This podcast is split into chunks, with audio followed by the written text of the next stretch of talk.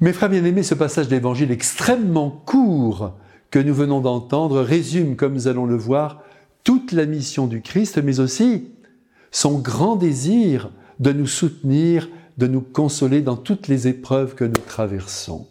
Car, faut-il le rappeler, le parcours humain qui n'est pas sans joie offre aussi à toute l'humanité des heures difficiles, parfois même insoutenables.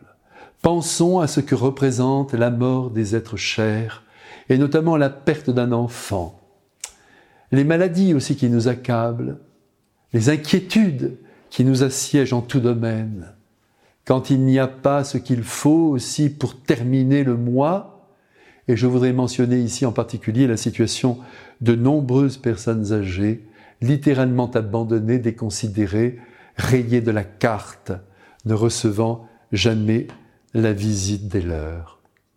Heureusement qu'il y a le Christ, hein, oui, ah, heureusement qu'il est là, en dernier bastion d'amour, qui vient apaiser de sa présence et de son action dans l'âme le retentissement de nos malheurs.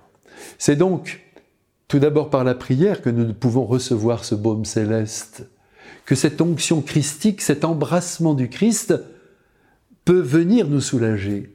Oui, il faut prier, je le dis, tout simplement quand les épreuves se font trop lourdes.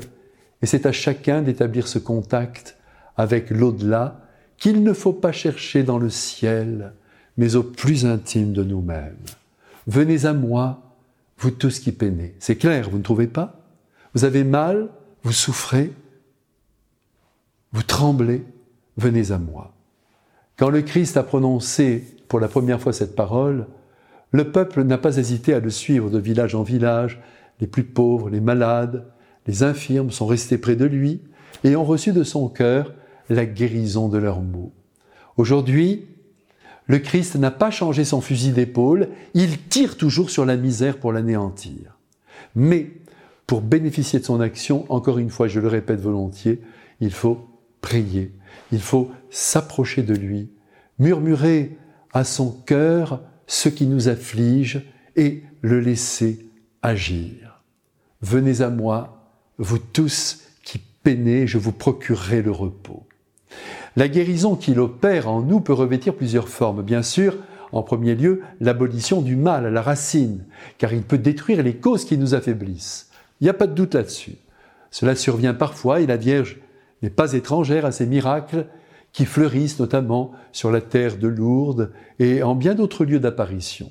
Cependant, ajoutons bien sûr que ces interventions directes sur le corps sont assez rares. Et elles demeurent provisoires d'ailleurs, car même les miraculés finissent par mourir. Venez à moi et je vous procurerai le repos. Le repos, qu'est-ce qu'à dire? Qu'est-ce que c'est que ça? Ce repos? Eh bien, ce mot de repos peut très bien être changé en celui de paix. En priant, en établissant un contact avec le Christ ou avec Marie sa mère, l'âme est soulevée au-delà de ses souffrances, de ses inquiétudes, et se trouve envahi par cette paix intérieure qui contrebalance et répare tout le mal que l'on subit. Ce type de miracle est quotidien, il est à la portée de tous, et le Christ le dispense à longueur d'éternité.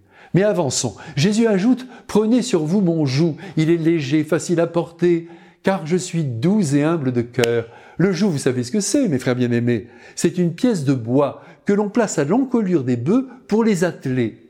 Là encore, nous comprenons qu'en nous attachant au Christ, loin de sentir le poids de ses exigences, nous allons nous retrouver dépossédés de nos fardeaux, car c'est lui qui les portera avec nous. Le joug qu'il place sur nos épaules, c'est son amour, c'est sa tendresse, c'est sa volonté de nous libérer de ce qui nous oppresse. Alors, laissons-lui toute liberté sur nos vies.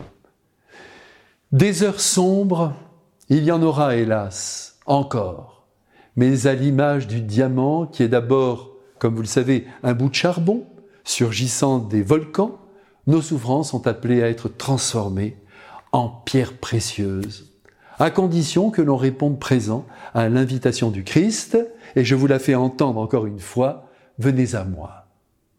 Avec lui, je vous embrasse et bien sûr, je prie pour vous. Amen.